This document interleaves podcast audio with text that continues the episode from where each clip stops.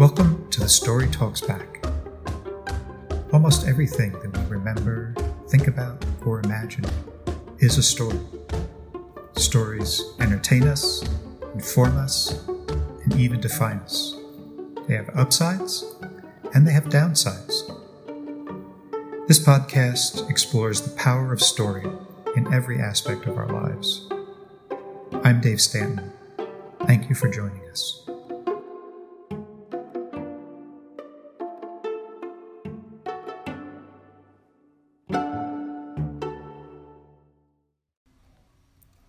Ann Herold has been immersed in the world of story shaping for over 4 decades. As the managing editor of the Los Angeles Times Magazine and then Los Angeles Magazine, she worked with prize-winning writers and many others, helping to shape hundreds of human interest features, as well as coverage of the arts, sports, food, nature, and other topics. As a professor at the University of Southern California, she schooled several generations of journalism students in the arts of copy editing and line editing, as well as magazine writing. She's also a prize-winning writer in her own right, specializing in stories on travel, food, bird watching, and many of her other passions. She's currently working on a variety of freelance writing and editing assignments. Welcome to The Story Talks Back, Ann. It's great to have you with us. And I wanted to start out by asking about your evolution as both an editor and a teacher. You've been editing for many years, and you've been teaching both editing and later magazine writing. So how did your approach change over the years? It was interesting to be able to specialize in magazine writing, which is the most of the forms of journalistic writing is the most challenging, but also the way in which you can tell the most complex story. Mm-hmm. And so it was wonderful to be able to teach it. And then the editing class had to evolve over time from pure copy editing to line editing. And that was about 10 years in, because it was becoming apparent, as you make the point in our previous discussions, that there's fewer and fewer editors, that newspapers were sort of, as they were constricting, they were laying off editors. And it was a combination of copy editors and line editors. So you sort of had to be your own best copy editor and your own best line editor too, which are two very different skill sets, because you weren't necessarily going to get a good line editor. So the class had to quickly expand into line editing. So I reorganized it. So it spent X amount of time on copy editing, a small amount of time on design, which was becoming less and less important as things moved online anyway. And then, but design was fun. And actually the students often wished they could have more of it because it was such a creative, fun, visceral, visual thing. And then I had to really beef up the line editing part because they weren't getting any line editing. So you can't improve as a writer unless somebody's giving you really great line edits and notes on your writing. And especially in magazines, you can sort of get away with it in a, typical sort of news story or a news feature.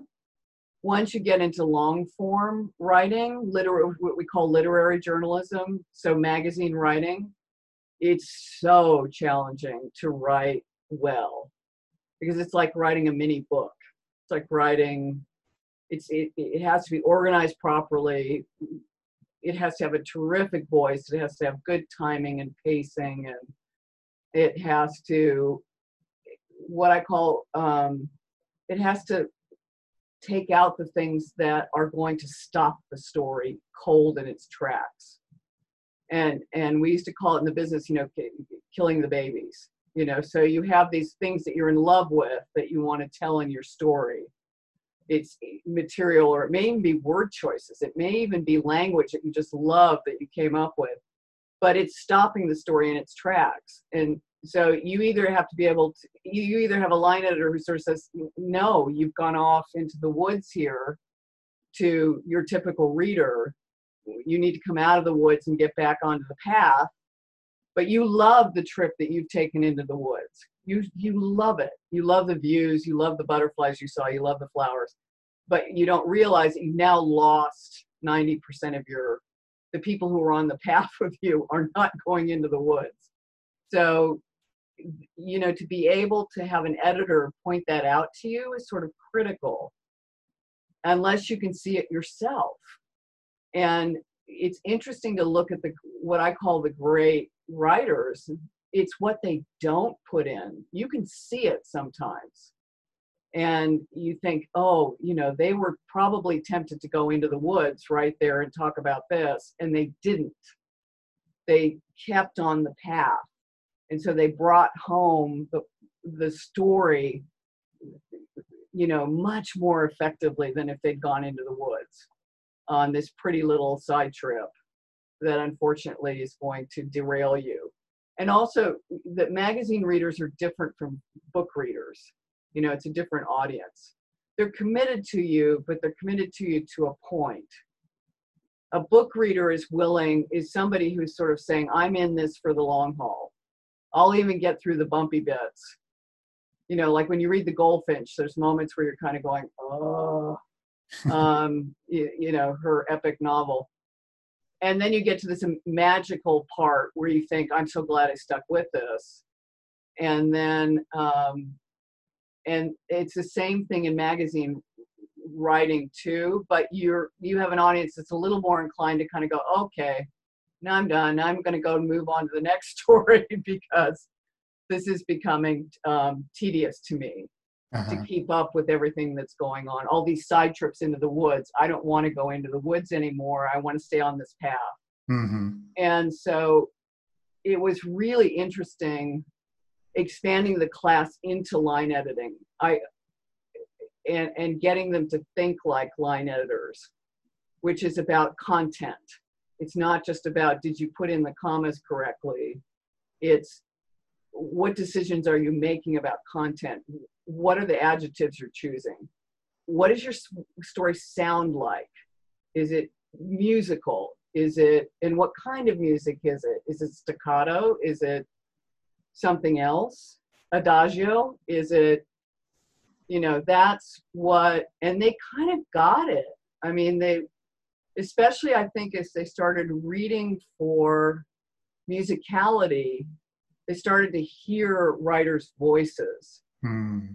And writers' voices are the most compelling gift that they have. Mm. Susan Orlean does not sound like Bill Finnegan, does not sound like Adam Gopnik, does not sound like, you know, you can go through the great magazine writers of our time, and they all sound very different from John McPhee. I mean, you can pick up a John McPhee piece and go, oh, you don't even see the byline. You go, that's John McPhee.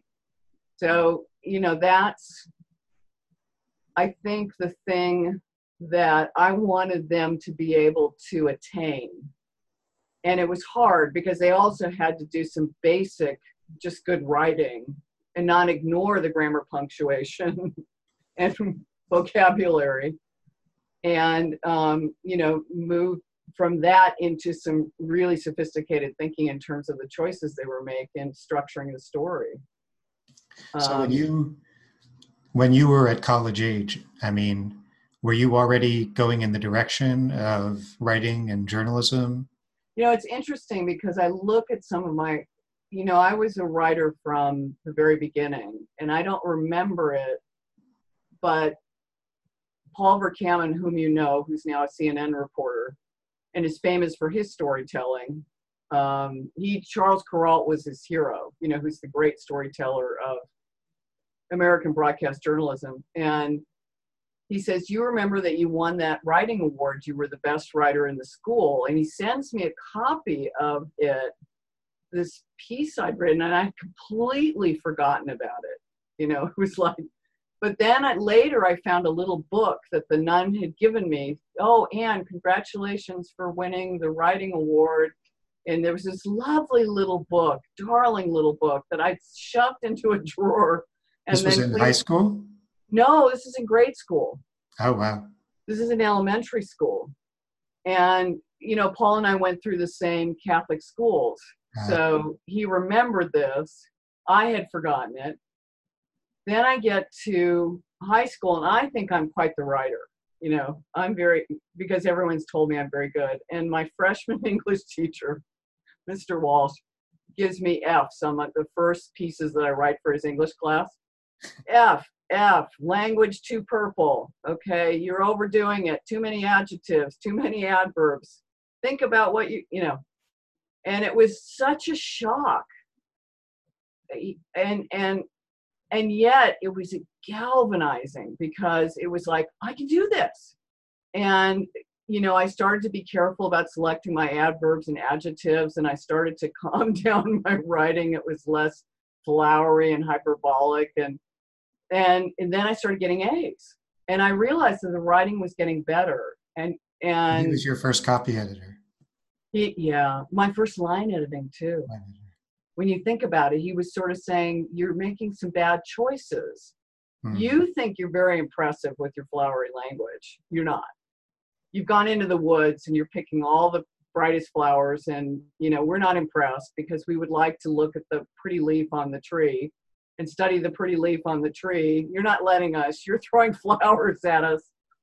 And I would often do that. You know, I speak in these kind of analogies or metaphors, or whatever the correct word would be, because, you know, I want it. Sometimes that allows students to kind of get an image in their head that seems real. It's not just talking about writing in a very technical way. It's talking about writing in a way that it's emotional. And I would use sports metaphors. You know, that would sometimes be a way to kind of, and I could see them kind of think, they got it. You know, the sports metaphors worked. The nature metaphors worked. The, you know, all these things were an emotional way of talking about writing, which allowed them to relax. It wasn't going to be something like physics that was so technically difficult. You know, if they didn't get the math, they were doomed. That wasn't what it was. It was about making some interesting choices in terms of how you write, and letting go of things and pushing yourself a little bit to improve. You know, don't go for the obvious adjective or adverb, or don't go for this sentence structure that becomes repetitive and sort of monotonous, you know, and look at what other writers are doing. And if another writer's really moving you, what are they doing? What is it, the way that they're structuring the sentence? Is it the way that they present the information? Is it the tension they create?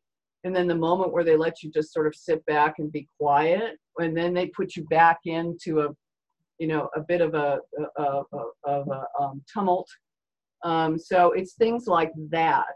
And magazine writers can do that because it's long form. Mm. It's a mini book. And so you're challenged to create a mini book, and you can jump from the mini book into fiction. And you see that in some of the great writers. They would jump back and forth between magazines and books. Mm. When you were starting to write, who were the writers that you admired? Who sort of pushed you in that direction? Oh, it's interesting. You know, it was funny because you had a question about the first stories and the ones I might have heard that were, you know, because there's the verbal stories you hear, and then there are the ones you read. And right. The verbal ones always came from my mother, because she was Swiss and she had a real interest also in history, not only family history, but just history in general. So, you know, I grew up in a community that's really rich in history, Montecito, California, which had been home to an interesting mix of people, from robber barons who moved out to the West Coast for their health and built these gorgeous estates, to, you know, some really thriving early Latino communities, predominantly Mexican. And my mother was fascinated by them. They called the first Mexican settlement in Montecito, they called it Spanish Town, but it was actually Mexicans who had been allowed to come and create their own little town in Montecito. They had their own bordello and their own store and their own hotel and their own graveyard and their own everything. It's still there. And so you know, so you had this really diverse community. My mother understood all the history, but she was also interested in the history of our own family. And there was my great-grandfather was 13 when he left Switzerland, crawled across the Panama Canal because there was no, and made his way to San Francisco and worked his way down California until he ended up in North Santa Barbara County and worked his butt off and made enough money to buy land, you know, which is, of course, what you did. And bought farmland here and farmland there, and ranch land here and ranch land there. And they struck oil on one of his little properties. It turned out to be the Santa Maria oil fields. So then he was rich. And by that time, I think my grandfather was 9 or 10. So he remembered California very fondly. So they go back to Switzerland, but he never forgot how much he liked California and as a child. So I heard all these stories growing up of this really interesting sort of immigrant history and this early California history too. And so my traipses around Montecito, I'd often come back to my mother and say, well, what about this house? And she would tell me the history of this house, which would be fascinating, whoever had built it and who the architect that was involved. And maybe some famous landscape person had come in and done a fabulous little, you know, one-of-a-kind succulent garden. I mean, the people who came to Montecito from the East were just blown away by what you could do in this California climate. I mean, just blown away. And that it could look like, you know, the parts of Europe they love, Spain and Italy, the Mediterranean. So they went nutty and built, you know, all these incredible Mediterranean style, you know, buildings, which, you know, makes it a beautiful place to be. So I heard that. And then I was reading stories, the two that really stuck with me, and one of them has just been remade as a movie, The Secret Garden, which is Frances Hodgson Burnett. And if you talk to most girls who read that, that book, you can literally find that book as having defined most young girls. I'm not sure if that's still the case, but it was and then another one called Sarah Crew, which was about a girl who's orphaned, she thinks, and she's sent to go live in this garret, and she's got this magic life. She was living in India when her parents died. So she ends up in this garret, and she's got all these beautiful tapestries that she managed to bring from India, and she sort of decorates the room. And she's living in this little garret, and nobody wants her, nobody loves her, but she loves herself, and she just loves her memories of India and her parents. And then some strange rich uncle comes out of nowhere and sort of rescues her. And so it's this story of, and you know, The Secret Garden is the same story too. It's sort of abandoned children who find, you know, that they can have a life even when the adults are ignoring them. And in the case of The Secret Garden, it's each other in this magic garden in which they can make this beautiful life appear out of the earth.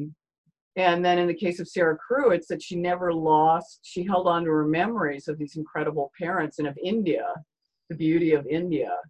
And then, you know, she's rescued. She somehow survives, you know, and she's kind of in the end rescued by this, you know, insanely rich uncle. And now she has the life of a princess that she always imagined she was, because, you know, she had to, or she would have, you know, died of depression. So I remember those stories. So they were about girls who were independent, confident little things, and that could also be great Imagineers. And I thought that was the theme. And a lot of girls have read those stories and kind of go, oh yeah, that book, oh, that changed my life. So, and then I think from there, you know, then I was plunged into everything. I mean, I read To Kill a Mockingbird and just was gobsmacked by, you know, that book and other books that made me politically aware at a very early age. I read Bury My Heart at Wounded Knee when I was 18. I couldn't stop crying.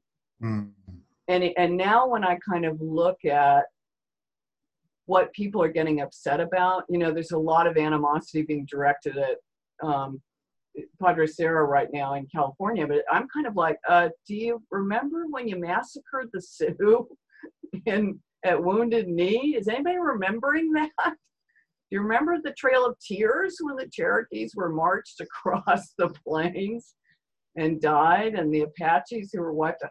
So, you know, if you read well and you read widely and you never stop, your world gets bigger and bigger and bigger. And also I think, and I would try to encourage aspiring writers, you hear more and more voices. And you're also going to hear more and more stories and you're going to say, why did that stick with me? What was it about that? So they inform you emotionally, but they can also inform you as a writer. Does that make sense? And then I want to bring up one other thing, because it's a different kind of storytelling. And I was thinking about this a lot.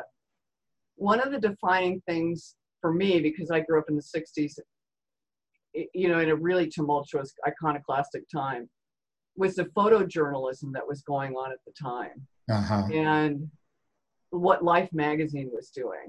And you would look at Life magazine and your life changed forever. They did the series on the day in the life of a gun, you know, and they looked at guns. They chronicled the people that were killed across America in one day by guns. And I'll never forget it. It was like, early on, it was sort of like, we have to get rid of guns. I mean, look at this poor housewife in Wisconsin, you know, look at this poor little 12-year-old in Watts, look at this. I mean, you literally looked across America and you just went, you know, guns are completely blind to who you are, you know, what you aspire to. They just kill. And then there was the week in Vietnam, where they showed you the pictures of every man that was killed in Vietnam in a one-week period of time. And again, it was the same thing. You know, it just went across the spectrum from these poor 18-year-olds from Newark to some guy who'd gone to Harvard, who'd been an officer, you know, who, it was just staggering. And then you saw the human toll. And then there was another, you know, just everything they did. In fact, there was a point where I thought about going back and getting a master's in history, because I think that journalism is history in the making. It's writing about history as it happens. And so I went with that idea to the history department at USC, and I said, you know, can I, well, first I went to UCLA because it was cheaper. I went to UCLA and they said, oh, no, you know, our history, we don't even want to hear your ideas. You commit yourself to us for 2 years and we tell you what you're going to study, and you can't work and you can't. And I just went, no, okay, bye. And went to USC and talked to them, and they said, oh, and I told him the idea and he went, oh my God, that's amazing. And I said, I want to interview everyone who covered Vietnam. And I want to talk about how the coverage of the Vietnam War changed American foreign policy. Wow. And that would have included Jack. Sure. You know, Jack would have been in that mix. And he loved it. I mean, he was just like, oh, that's fabulous. And I thought, this is great. I don't even have to go through old stuff. I can talk to people. I can talk to Neil Sheehan. I can talk to everybody, you know, who was important in the coverage of the Vietnam War, and they can tell me. And then I can talk to politicians who are still living, and, you know, about how, what the impact of that 10-year war. And so that was so exciting. I mean, I didn't end up doing it because the cost was intimidating. I mean, but they wound up doing it on their own. Remember, they did that Vietnam Reconsidered thing. Yeah. Yeah. So at what point, you know, going back to, you know, sort of your formative years with writing, where was the point where you became more of an editor than a writer, that you sort of made that? Well, no, actually it was more of an editor than a writer. So what I kind of realized as I was going through the journalism program at USC, was that I had a skill set that was very rare and marketable, which was I was an extremely good copy editor. I understood grammar, punctuation, word usage better than any of my classmates, you know. And there's a reason for that, but we'll circle back to that. So, you know, I had this incredible skill set that was very marketable. If I were a writer or reporter, I'd be competing with an incredible pool of talent. And I knew that. I really thought I wasn't as good as those guys. It was like, I am really good at this grammar stuff. I'm better than people with 20 years experience, and I'm 20 something. So it's my route, because that's going to move me along more effectively and more securely than if I have to compete with this incredible pool of writers and reporters. There were some amazing people converging in LA at that time. Do you think there was any kind of sexism in that? Did you feel like you would have less of a chance as a writer? No, it was more this East Coast bias. At that time, the LA Times was struggling. It was in the shadow of the New York Times, which sort of dominated, you know, what I would call the journalistic bragging circles. Mm-hmm. And there was a real, you could sort of see in the hiring at the LA Times, the New York reporters would get favorable treatment. So anybody coming out of the big papers in the East, so out of the Boston, at that time, the Boston Globe, out of the Washington Post. And remember, the Washington Post has just scored a coup with Watergate.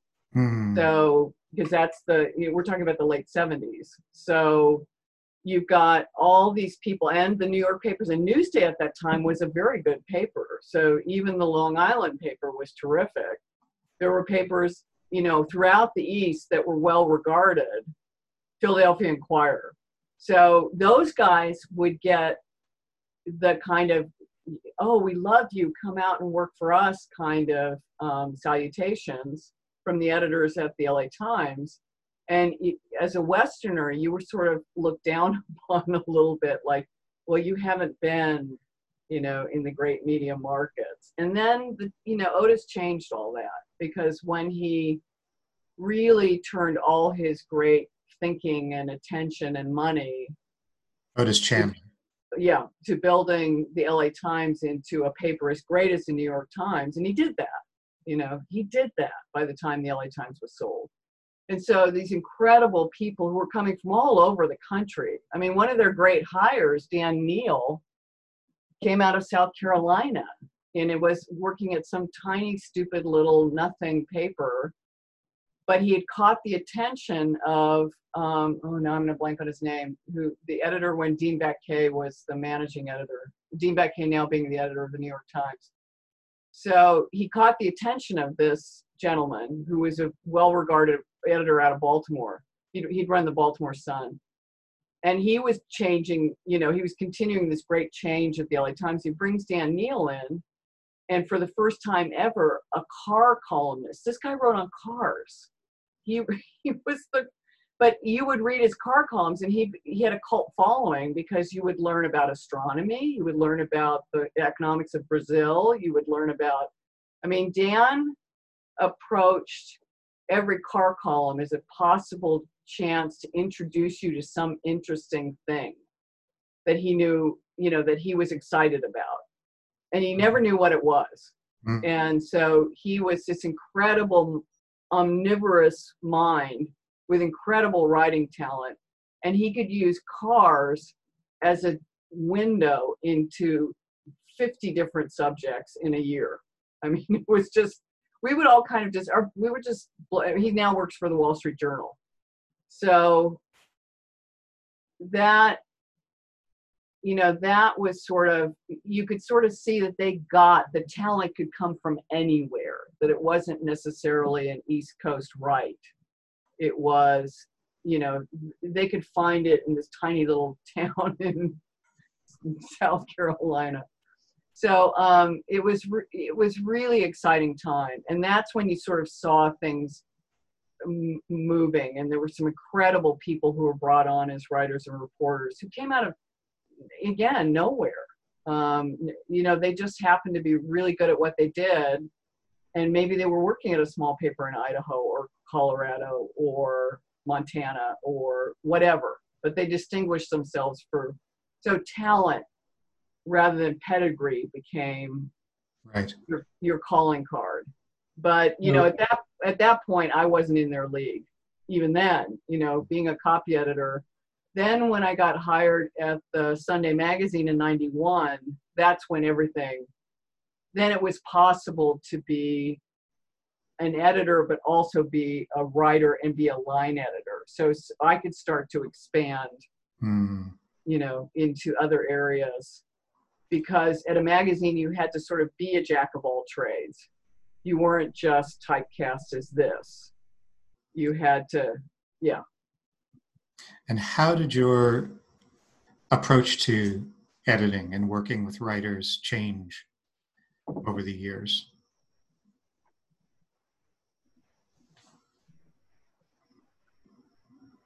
You know, working for magazines, because magazines haven't really had to change, you know, they're not, some of them are not what they were. I mean, I look at Vanity, I just got my latest Vanity Fair. And I think to myself, you know, Vanity Fair used to be 2 inches thick and have some of the greatest writing in the universe. I mean, right. I actually used him in a class, in a magazine writing class. Jurgen Hilmer, who wrote The Perfect Storm, was embedded in Afghanistan for Vanity Fair, of all things. I mean, who writes, you know, Vanity Fair was running a war correspondent out of Afghanistan, and that became the documentary Restrepo. I don't know if you ever saw it, but it was just genius. Documentary about Afghanistan and the war there and the guys who were fighting there. It was amazing. And I remember coming across it and making my class read it because it was just amazing writing. And of all things in Vanity Fair, which was supposed to be high-end society coverage, and yet you had this. So, you know, magazines were constantly surprising.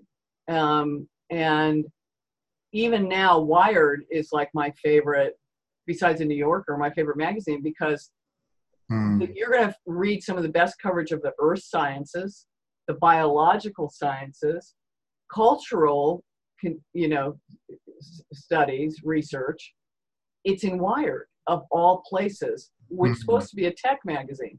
So, and even golf, I tell people this, I've read some of the best writing about cultural issues has been in Golf Digest, of all things, because they'll use profiles or pieces about how golf is changing as a way to tell a story about how our society is changing.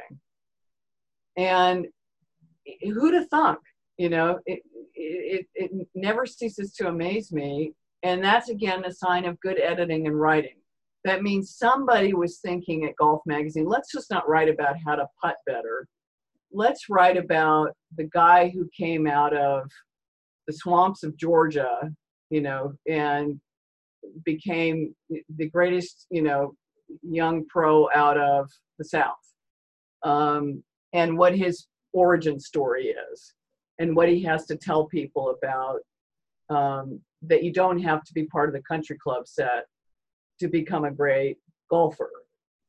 So I think that that's what a magazine, that's what I sort of got from magazines was you can tell stories not only in a really interesting number of ways, but the way you tell them and what you decide to write about can be surprisingly original, creative, innovative.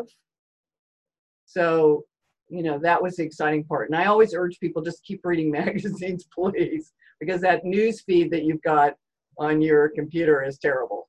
So if you want to learn more about the world, do that. So in terms of your own work, I mean, you feel like your approach to working with authors was pretty much the same throughout the time that you Yeah, it was really interesting because you get a variety in any magazine. You get a variety of people who, you know, people who are the best at what they do.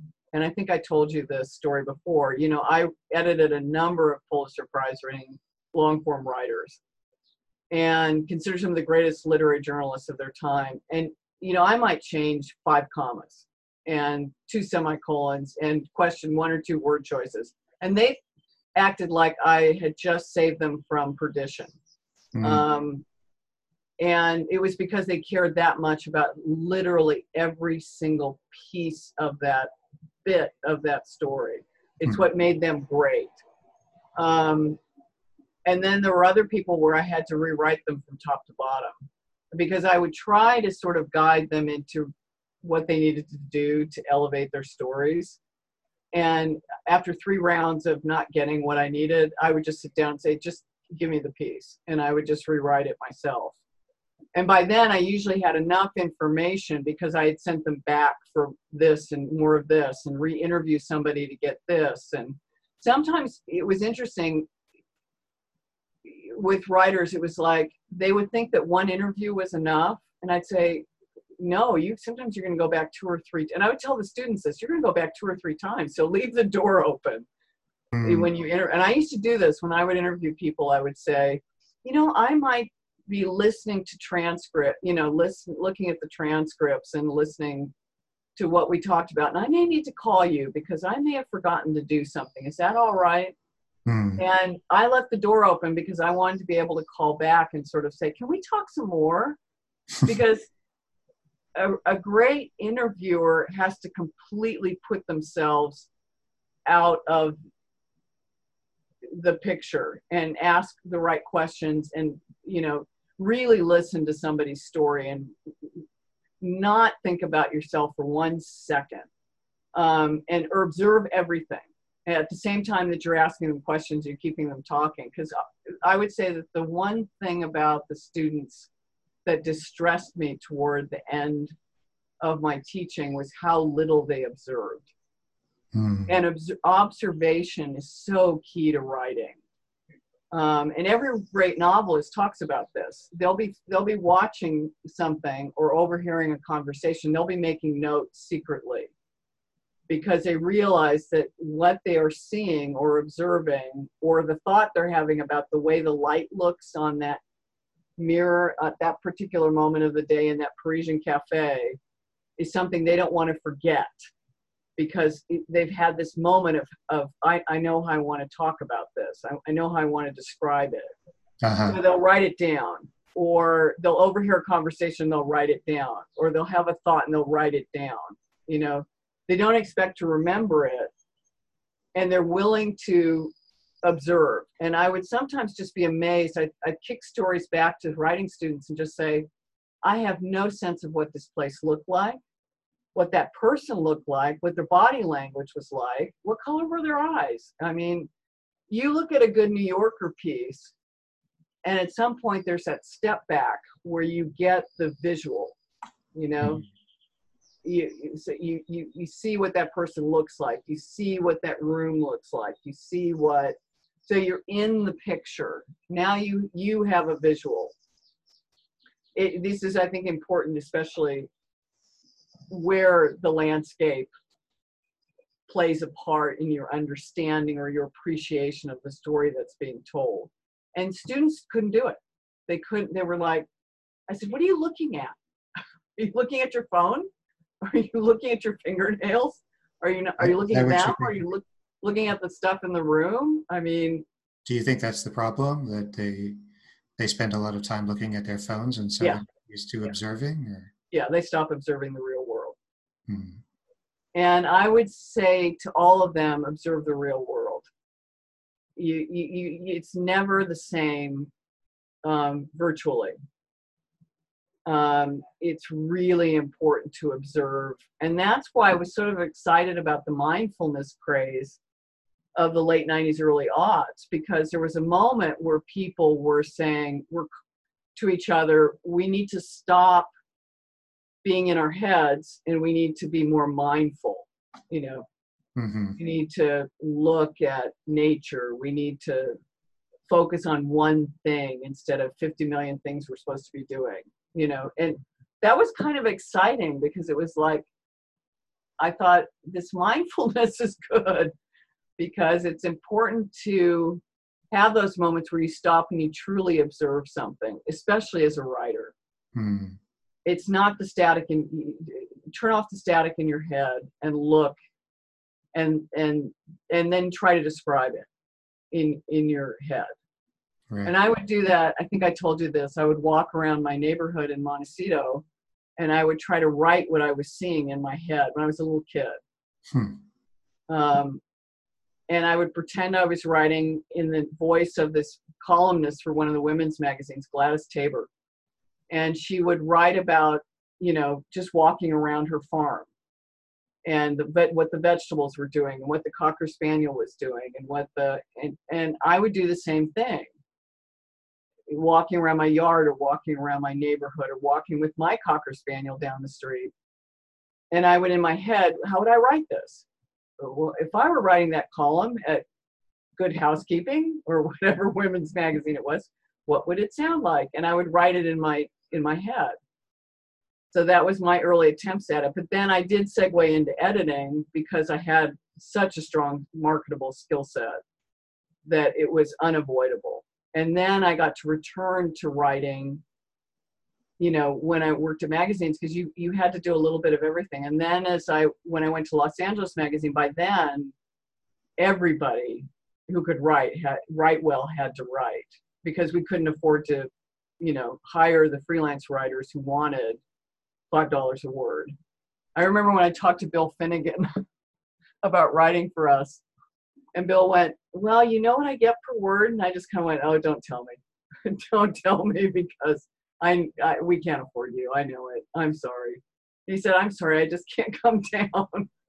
This is, because Bill, just for people who don't know, grew up in LA and Hawaii. Right. So, and he has a wonderful origin story, because he should never have been a great magazine journalist. Because he was a hardcore surfer. So I would say Barbarian Days, which is his memoir of going from surfer to writer, is one of the best things you can read. Right. I think. Have you read it? Yeah, I have, actually. I love it. What do you think? Oh, so good.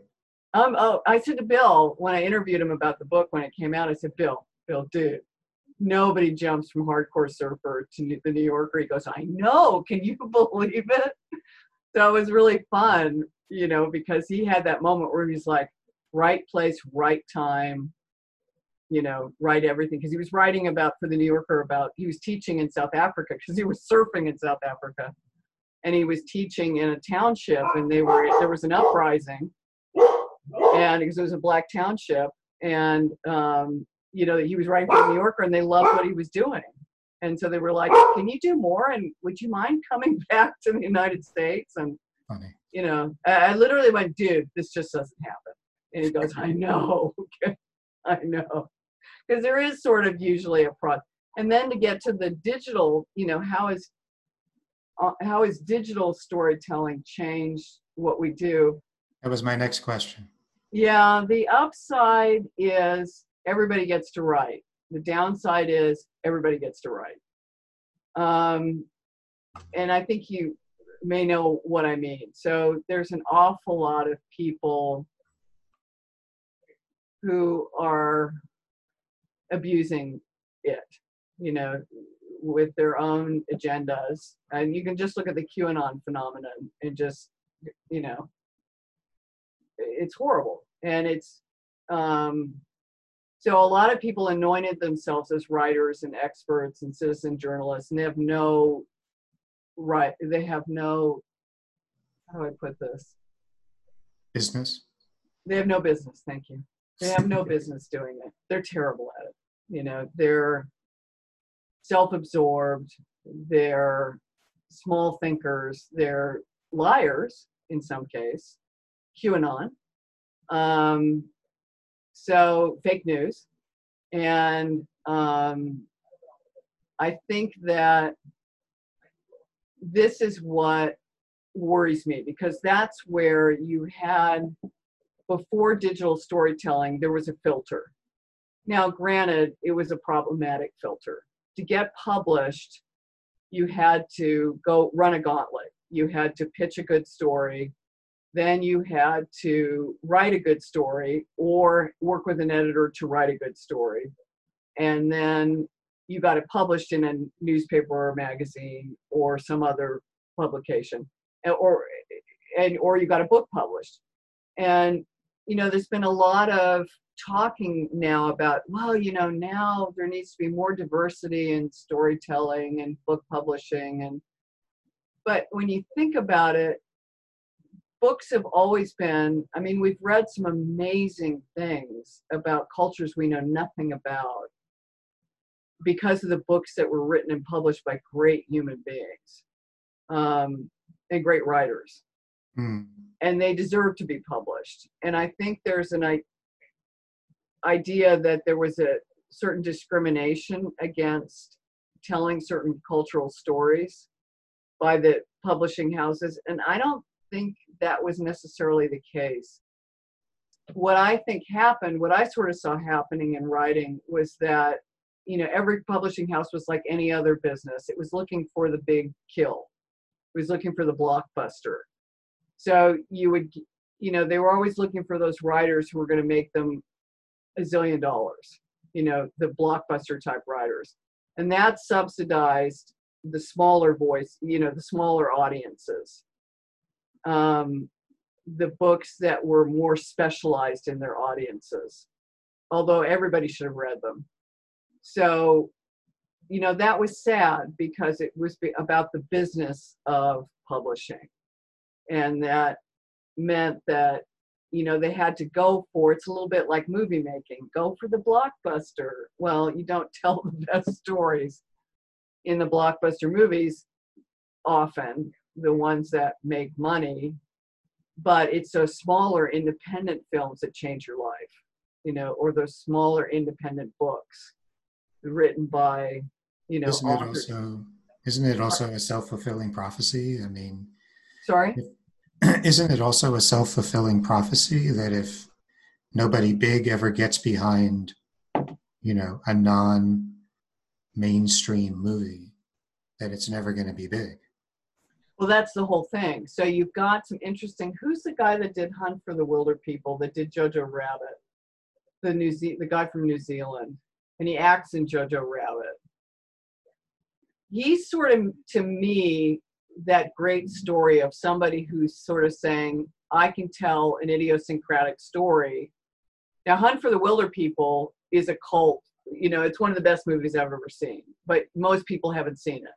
Mm. You know, it had a quick in and out of the theaters, and we all told each other, you got to see this movie. I mean, it's just phenomenal. It's set in New Zealand, which is where he's from.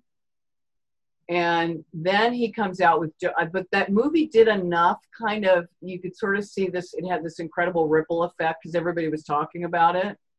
And it ended up staying in the theaters a little longer, I think, than anybody expected, and made more money than anybody expected. That gave him the purchase to be able to do Jojo Rabbit, which is genius. And, you know, he acts in it. He plays the Nazi, he plays Hitler in the movie. Well, I can't remember his name. Because I love him. It's a Maori name. So, you know, you kind of think it can happen. It can happen. But it takes incredible perseverance and confidence and all those things. And he's, again, half Maori. So he's able to, now he can tell that story. Because the Maoris are not exactly the most, you know, how would you put it, inclusive people in New Zealand. Right. I mean, they're better off than the Aborigines in Australia. But so, you know, I kind of think it can happen. I think it has happened. It's kind of exciting when it does. I think this pandemic is going to, you know, cause us to do some resets. But I couldn't even predict what it's going to mean for Hollywood. I kind of see what it means for newspapers. It's hard. Magazines, it's hard. And I'm hopeful because there's been some great journalism that people are moving toward it because they also sort of realize they want to be better informed about things, I think. Mm. But I'm not sure. That's my hope.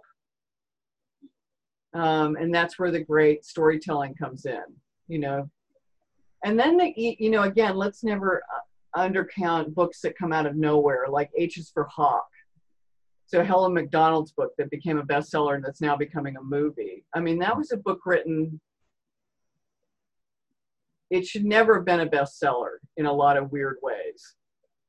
And it became a bestseller and it set her up, you know. So now Helen MacDonald is a force of, and she's got, I think, a new book. Oh, she's got the book about the Swifts.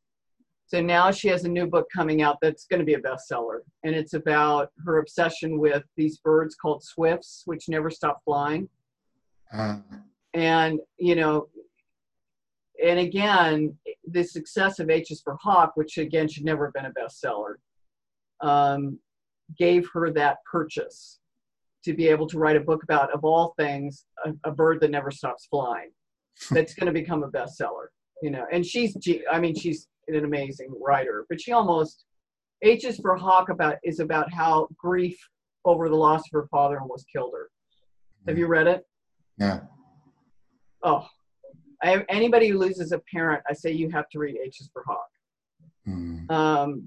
And the grief, it's about how you survive that grief. And I won't say anything more, and it'll make you want to read T.H. White's Once and Future King, if you've never read it, because she references him repeatedly through the, and that's a brilliant book. Mm. I recommend that one to every, I have a long list of writers that I recommend to people, and they're everything from, you know, Mark Halperin to Mario Vargas Llosa to, you know, oh, I love, you know, and I'm a big fan of John Irving,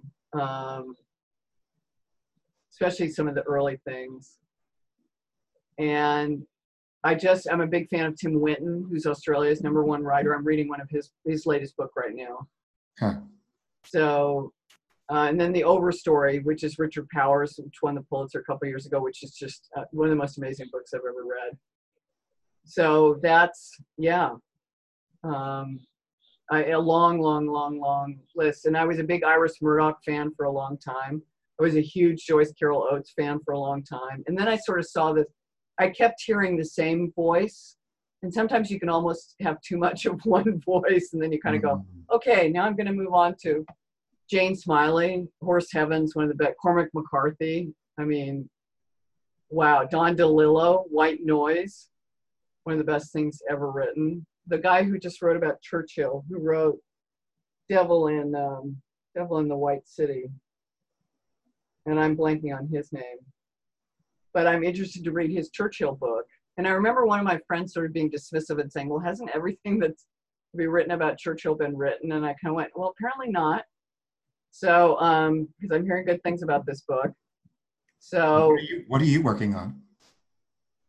I was doing a lot of, so after I stopped working at the mag, I was doing some food writing for a little bit. And I wrote for one of the websites that will not be named, one of the more popular ones. And it was horrible. I was edited by millennials who introduced errors repeatedly in my stories. And so what I would have to do is, and I'd already told them, and I've won a James Beard Award for food writing, so I have some clout. And I said, you know, I get to see this story every time somebody touches it, or you're not going to get to publish it. I wrote actually 3 things for them, but one feature and then 2 guides. And I said, and the story about the feature kept coming back with errors introduced in it that were a combination of factual and language errors. And then I would make a list. I thought, well, I'm not going to blow up and yell because then I'll sound like an okay boomer.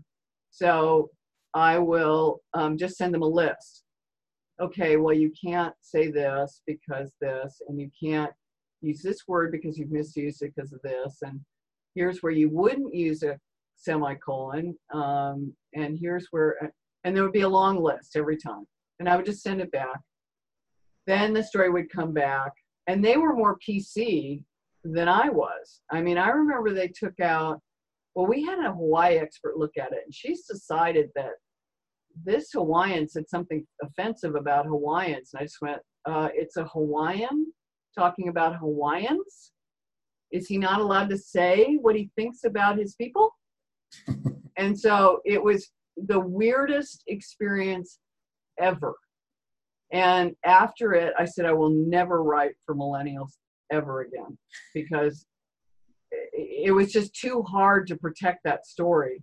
And then it was funny because the story went it went online late than they said, or the original deadline. And so it gets posted, and Gary, and I'm not paying attention, Gary calls me and he says, your byline, the wrong byline is on your story.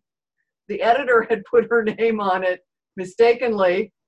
And so right away I emailed her and I said, excuse me, you put your name as the byline? That's a Freudian slip, right? She went, oops. Oh, it was just total Freudian slip.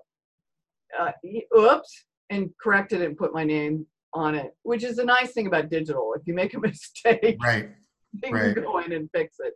But this was huge. I mean, Gary went, that's not your name on that story. Are you working on anything else now? Pardon me? Oh, so I've been doing some travel writing for various magazines, because travel writing is tough. It's harder than it looks. Mm-hmm.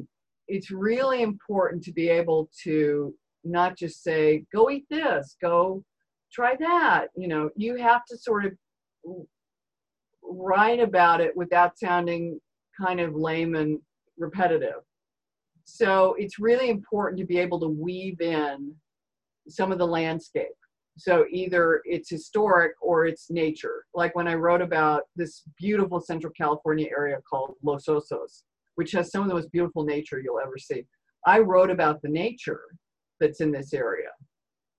And that was fun. And then I wrote a travel story about Los Alamos, which is a town that goes back to the 1800s. I mean, they've repurposed, it's an old stagecoach stop, but they repurposed all these wealthy Angelinos who were abandoning careers as Sony executives and Universal Music executives and reinventing themselves as bakers, were moving into this town and taking over these old buildings and turning them into bakeries and flatbread places and, you know, dim sum houses and, you know, seasonal. There's a chef who just won Best New Chef from Food and Wine, who cooked in New York at Per Se, which is Thomas Keller's restaurant.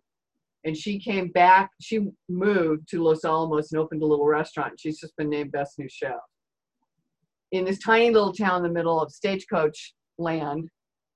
And it's literally a throwback. You walk down this one street in this one town, it's like you expect the gunslinger to come out with the pistols firing. And they've got old gas station pumps that go back to the 1920s. I mean, it's just an incredible place. You know, a land that kind of time forgot, which is unique for California. Mm. And I did a huge cover story about them, the Food and Wine scene there. And boom, that was in February and the pandemic hit. Oh, wow. So they've done well. They've managed to, because they're, you know, these are experienced people. These are people who had big careers before they moved to this tiny little town. So they were able to think and pivot and reinvent themselves or figure out ways that they could work around the pandemic until they were allowed, because, you know, we have the weather, we can eat outside most of the year. Right. So, you know, they were able to figure out how to do it by going outside, and yay. But it was just, so it's been hard to watch, because I am a travel, you know, I've been writing a lot of travel stories the last couple of years, to watch that industry just get shut down. I mean, and to miss that. I'm really miss traveling. Mm. And, you know, I was lucky to be able to write about it. And I went to Idaho and did a story in Boise, which is an amazing town, not what you would expect at all. And did a piece about that. So yeah, it was travel writing the last couple of years, which again is a challenge, but fun. Mm-hmm. And you have to kind of know the it's a specialized kind of writing, and you do need to cover certain territory. And I learned that because we did some good travel coverage at the both the LA Times Magazine and Los Angeles Magazine. We had good travel editors and writers, so, and food people. I learned a lot, you know, I worked for Savour Magazine as a ghost editor for years, which a lot of people don't know, because my name couldn't be on the masthead because the LA Times would have fired me. So, you know, I did that and learned a lot about, you know, that whole world of, that magical world of great food writing, Gourmet Magazine. I mean, that was writing about food, but writing about something even bigger, the culture and the emotions and the dedication and the vision and the, right, you know, the family ties, you know, what food means to people around the world. And so watching this has been, it's been hard to watch what happened to travel and to food, you know, to restaurants, to, right, you know, that world. It's been really, really hard. Thank you so much for talking to me, Ann. I really appreciate it. Thank you. It's been so fun to talk about it. I kind of leave you with this because I was thinking about why people need to tell their stories, you know, and this has been fun because it's like everybody needs to tell their origin story. And maybe they're going to tell it in a blog and they'll do it well, or maybe they're going to tell it in, you know, Ed Cray, our friend, right, toward the end of his career at USC, he had started a memoir writing program. He had sort of laid out, and he'd done a lot of research about this. And he, of course, has written some incredible biographies. His book on Earl Warren is just the best thing that's ever been written on Earl Warren. And he had discovered that people really, really wanted to write memoirs. And he'd been working with, I think, maybe Iowa, maybe with the university or the writers' workshop there. And they wanted to introduce a sort of memoir writing category to, and he was sort of trying to get SC to adopt this memoir writing sort of program, because they, you know, SC would have these international journalism programs, and they would do these specialized programs depending on who would come up with a formidable idea. You know, let's do specialized writing on this. Right. There was a good specialized sports writing program for a while. And then I remember he was working on that, and he said people were desperate to tell their origin stories.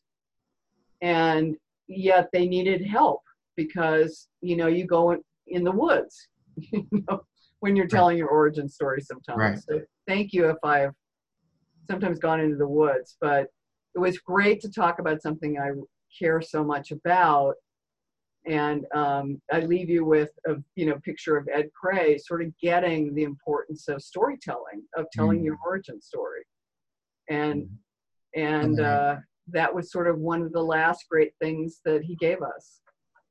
Well, thank you so much, Ann. Okay. Yeah, you're welcome. Have a good night. Talk to you soon. All right. Appreciate it. All right. Bye. The Story Talks Back is produced and hosted by Dave Stanton. The music you're hearing now was written and performed by Christopher Daydream. The theme music at the beginning of our show is an excerpt from Play by Merlin Twaalfhoven, performed by Kronos Quartet as part of their 50 for the Future series. Please subscribe to The Story Talks Back on Podbean and check us out on Instagram. See you next time.